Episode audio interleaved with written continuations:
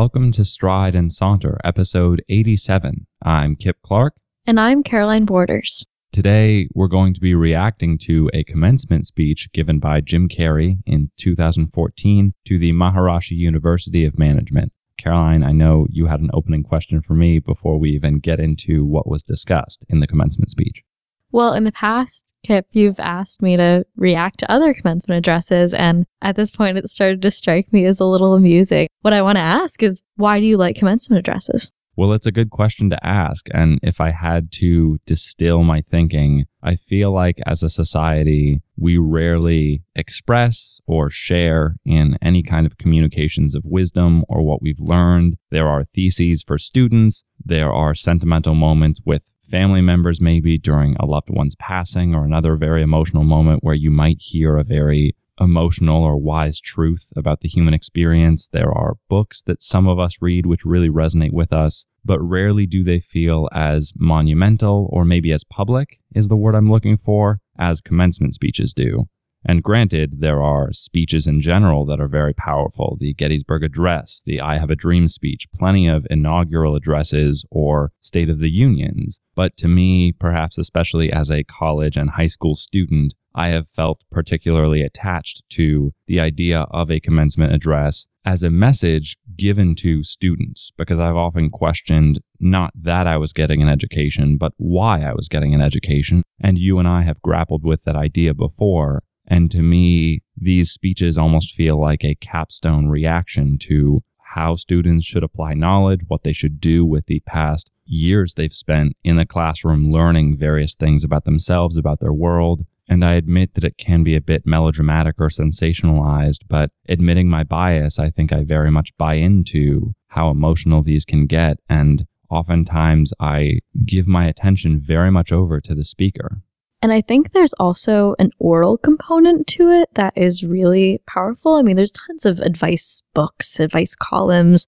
We've done readings from one, Don't Sweat the Small Stuff. And it's one thing to read something like that, but it's another thing to hear the stories and the oral transmission of wisdom and advice imparted upon people in a liminal stage in their lives. And I agree with you. I think that's powerful. Personally, I think it's rare that commencement addresses are unique. And sometimes it's a lot of repeating the same cliche, tried and true advice. But this one, Jim Carrey's, is unique in a certain way. I'm excited to talk about it.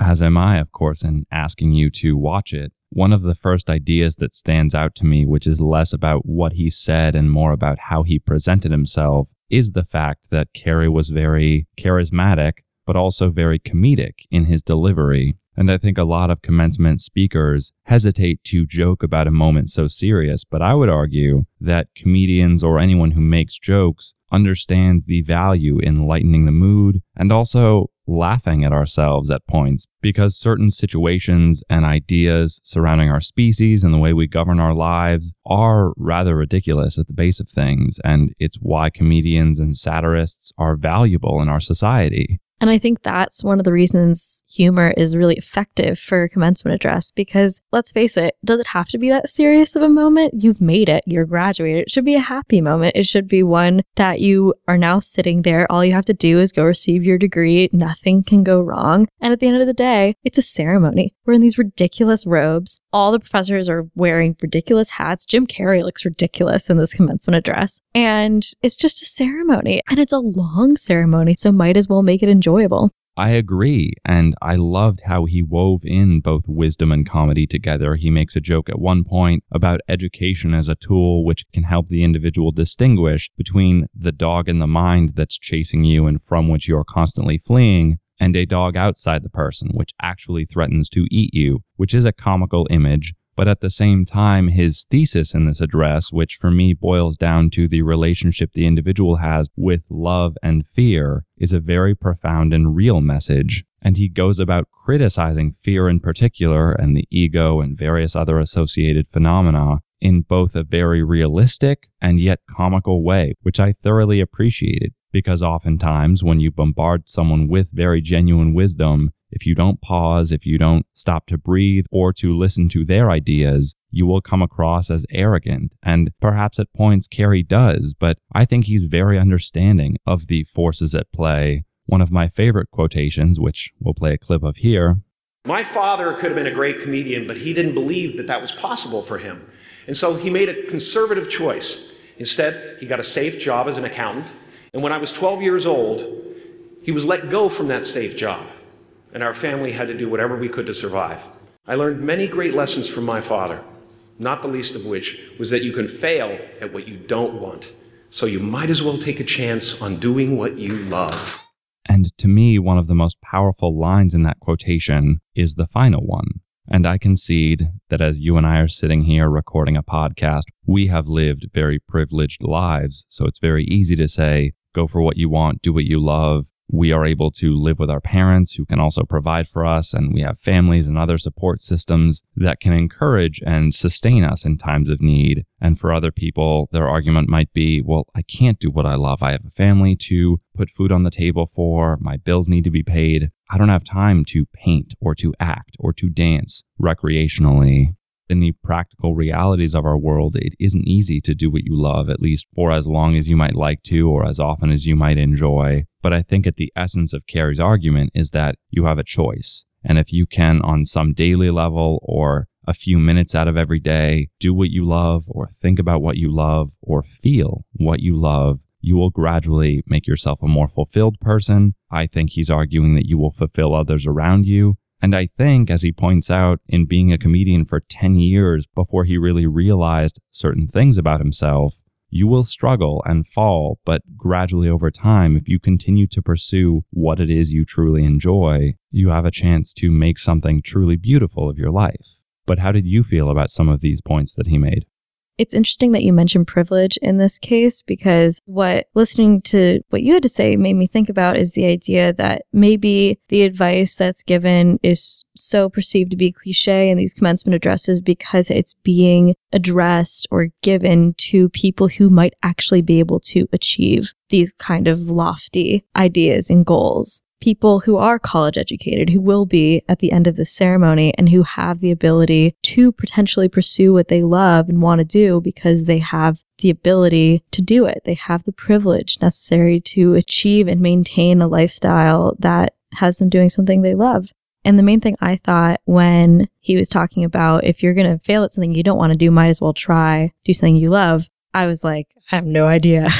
I mean, I'm still figuring that out. And at one point in the speech, he also says, You guys already know who you are. And I was like, Do I? Absolutely not. Are all these kids nodding their head right now? And notice I use the word kids. The notion of college kids, this liminal space where we're not really adults, we're not really adolescents anymore. What are we?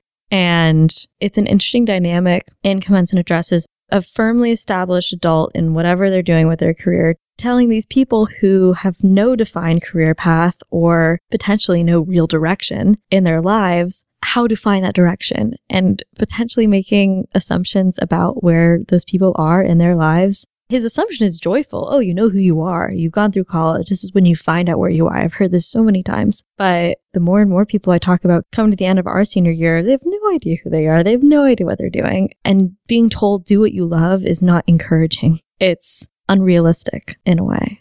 That's a really interesting perspective because I have a very different view of it. I agree that it isn't always easy, and I wonder to what extent that's because of the box we live in or the culture we've created. But I really love another point and a quotation that I'm going to play a clip from now. You can spend your whole life imagining ghosts, worrying about the pathway to the future, but all there will ever be is what's happening here. And the decisions we make in this moment which are based in either love or fear. So many of us choose our path out of fear disguised as practicality. What we really want seems impossibly out of reach and ridiculous to expect, so we never dare to ask the universe for it. And as is true of my fawning over Carrey in this speech, what I really enjoyed there is his ability to simplify some of the complexities or perceived complexities in the lives we live. And I'm not saying that there are not constantly wheels in motion and factors at play that we have to consider. But on a lot of levels, I agree with him that most of our choices are out of some degree of fear or love or some form of fear or love getting a meal with someone because you think you will enjoy it, not getting a meal with a different person because you don't think you'll have a good time, attending a certain school because you think it will get you what you want, you envision happiness, not applying to another school because it seems like something that would bring you any form of dissatisfaction. And I agree that we tend to act based on what we do or do not want, fear or love in his rhetoric. But I especially appreciate his remark that many of us choose our paths out of fear disguised as practicality. Because, of course, you have to feed yourself to stay alive. You have to look after certain biological and personal capacities to sustain yourself. But I think most of us take that to an unfair and unrealistic level. We don't spend our free time creating because we don't think it will make us any money. And so then money becomes the determining factor in what we do or do not do. And the cliches of hating your job and having a very mundane white picket fence life, I think come from our fear to make bold decisions, to risk our lives, to risk our time doing something that may not quote unquote pan out. But I think at the basis of his argument is the idea that you can enjoy what you do, even if it won't sustain you in practical ways, and also that you should be aware of why you're making your decisions. Because I do think many of us follow certain paths that we don't truly think we'll enjoy, but we tell ourselves we will because of the safety it affords us. And I have a rather radical belief that a short and happy life is better than a long and miserable one. But I do think we live in a culture that encourages safety. And by no means am I saying to take unnecessary risks. But I think, again, what Carrey is criticizing is a system in which almost no one takes any risks. Because how could you logically convince yourself to take those risks? And he points to the ego as a psychological phenomenon that tells you you're not good enough. Don't risk it. Don't try it. Other people have done better. They're stronger, more capable, more intelligent than you are you shouldn't try those pursuits because they aren't worth your time and they may end in your failure. And I think he has a very solid understanding of how those demons affect our choices and our lives. It's funny, I was thinking about this the other day and how a lot of my choices in retrospect are sometimes made out of fear, even though I don't think about them that way at the time, like staying in a relationship or staying in a relationship instead of hanging out with this person or talking to this other person because I'm in a relationship. And looking back on that, I'm thinking of a specific instance, of course, but looking back on something years later and thinking, oh, I was scared.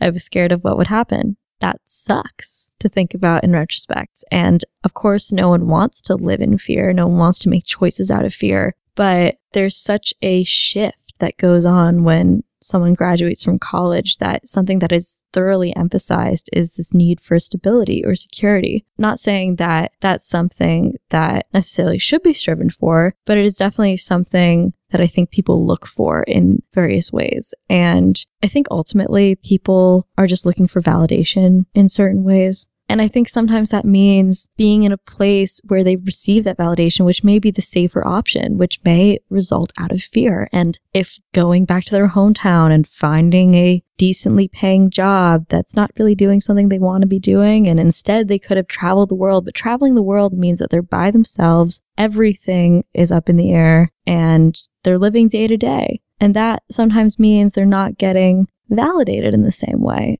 maybe in traveling the world in this particular example, you are doing what you want to be doing, but that produces a number of other different fears and insecurities that didn't exist before. And while I do appreciate Carrey's simplifying of that, you know, as you said, going to dinner with this person because it'll be fun, or not going to this dinner with this other person because it won't be fun, and making choices in that way, I think it just is more complex than the simple answers that often commencement addresses give. Maybe that's what I struggle with with commencement addresses. It's not addressing all sides of what's actually going on in a person's life or not. I don't know. And I'm glad that you brought up validation because in later lines, he says, How will you serve the world? What do they need that your talent can provide? That's all you have to figure out. The effect you have on others is the most valuable currency there is. To find real peace, you have to let the armor go. Your need for acceptance can make you invisible in this world. And I particularly enjoy that last one because there are a number of people in my life that I can point to who desire validation, and arguably all of us do. But the faces I'm picturing now are so apparent because they ask for it in a very overt way. They don't live in a way which will bring them validation. They seek validation first and foremost. And when you talk about the complexity and simplicity that may not be perfectly addressed in commencement speeches, I feel like Carrey does understand more deeply rooted desires and how certain phenomena around us can trick us into thinking that they will be satisfied by one path when he suggests the longer, maybe more obscure or untrodden path might bring about the true result, where the false result is more easily visible or more readily apparent to us. And I really love the line that your effect on others is the most valuable currency there is. He points to his father as a role model of his, which resonated with me in a very emotional way. I can see, at least based on his description, how his father influenced him. And I think he's following a very understandable trajectory in what would have been his father's path if he had tried to be a comedian. And I actually had a conversation about this commencement address with my father about a year ago, who made the very fair point, although I felt at the time that it might have been a bit cynical that of course he's going to say all of this. He's Jim Carrey and he has been very successful. How easy for him to say, this is how you reach the top of the mountain. And I absolutely understand that perspective, but I would respond by saying that I believe him in his narrative, that he did not always feel this way, and that on some level, he constructed this belief system in order to help him persevere. There's an anecdote he tells in which he started his career as an actor, and uncertain about his future, he wrote himself a check for some odd million dollars set a year away. And in that time, he was cast in Dumb and Dumber, and made that money back. And I do think that his life has been one, as he says, of letting the universe know what he wants and working hard to get there, but also, as he very crucially states, not worrying about how that comes to pass, which I think is very key. And so I respect my father's opinion there, but I do think that Carrey isn't retroactively applying this philosophy to his life. I do genuinely think he had these feelings and beliefs before he struggled and tried to make himself a comedian, an actor, and as he says, someone who can make other people more comfortable, less anxious, and less fearful. And I think he's accomplished that goal, continues to accomplish that goal, and maybe in an unintended consequence leads to certain college students discussing his beliefs and commencement address, which has brought me a lot of peace in thinking about his ideas, whether they are correct or not. Because as he says, life is about playing and finding your own style and being original in some of your beliefs and perspectives.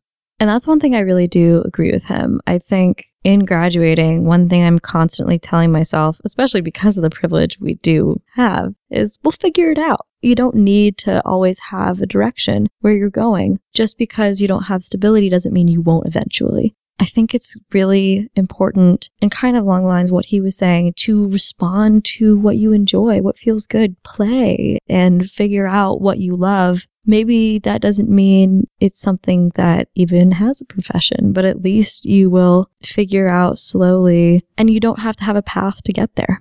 And along the lines of what you're saying, he talks about the reset button, the ability to change direction at any point. Don't commit too heavily to one thing because on some level it will lead you to believe that you can only pursue that one path, and that is in many ways limiting. And as a final point that really resonated with me, he says, My soul is not contained within the limits of my body. My body is contained within the limitlessness of my soul.